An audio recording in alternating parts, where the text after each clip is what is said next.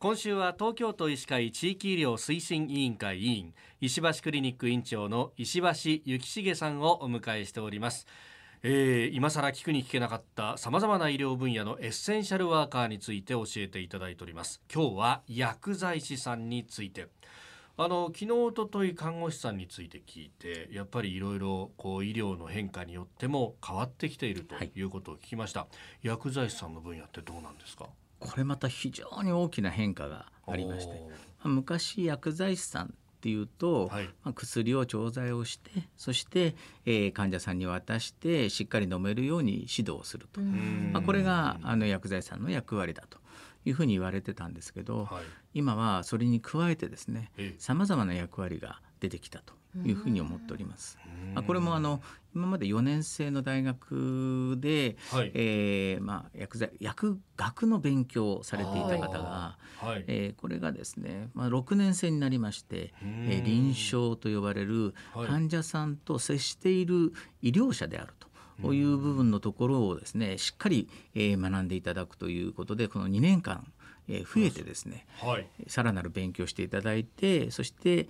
現場に出るとこういう薬剤師を育てるという教育がなされるようになってきて、まあ、ここで本当に大きく変わりましたね。はい、それからあとはあの今まで薬って病院で出してまあ、クリニックなんか全部先生方とかですね。もうはい。看護師さんが作ってたんですけど。確かに昔って、はい、あの会計するそのカウンターの後ろのところになんか薬がいっぱい並んでる棚みたいのがあって、うんうん、そ、ね、そこからひょひょっとつまんでこう出してくれるって感じの、はい、そのイメージでしたはい。それが今は調剤薬局ってですね地域の調剤薬局っていうのがあってですねそこにもらいに行くというそれもですね今国が推進しているのはかかりつけ薬局を持ちましょう、えー、お医者さんと同じようにですね、はい、この薬でこことかですねこの病院の前だからここっていうんではなくて、えー、自分が住んでいる地域の中で身近にいろんな相談ができるようなそういう薬局をちゃんと作っておいてそこでお薬もらったらどうでしょうか。まあの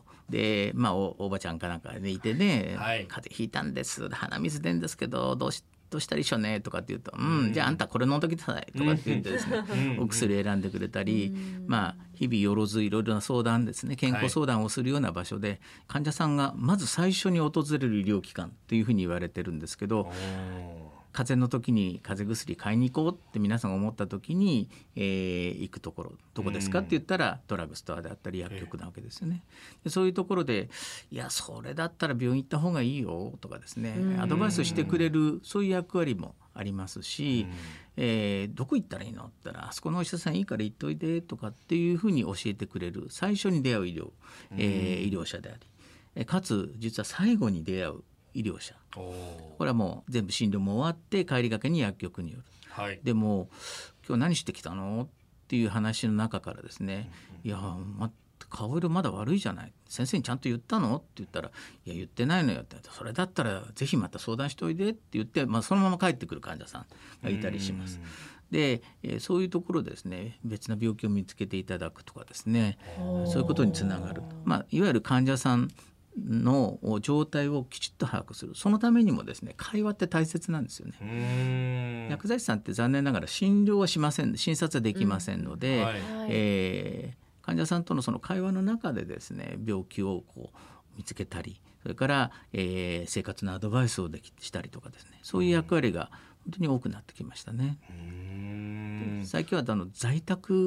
でも、はい、訪問薬剤師さんが、はい、はい、あの出てくるというですかね。あの訪問していただいてちゃんと薬飲めてるのかとかですね。結構家であの薬が山のように余ってるなんていうのがあるわけですけど、はい、まあ、そういうのをちゃんと整理してくれてなんで飲めないのかとかですね。どういうふうにすればいいのかっていうアドバイスを、まあ、あの医師の方にしていただくと。まあ、そういう意味ではこのお仕事もそれこそ地域包括ケアとかこれから進めていく上ではとっても重要になってくると。はい。えー、石橋クリニック院長石橋幸重さんをお迎えしております。先生明日もよろしくお願いします。よろしくお願いします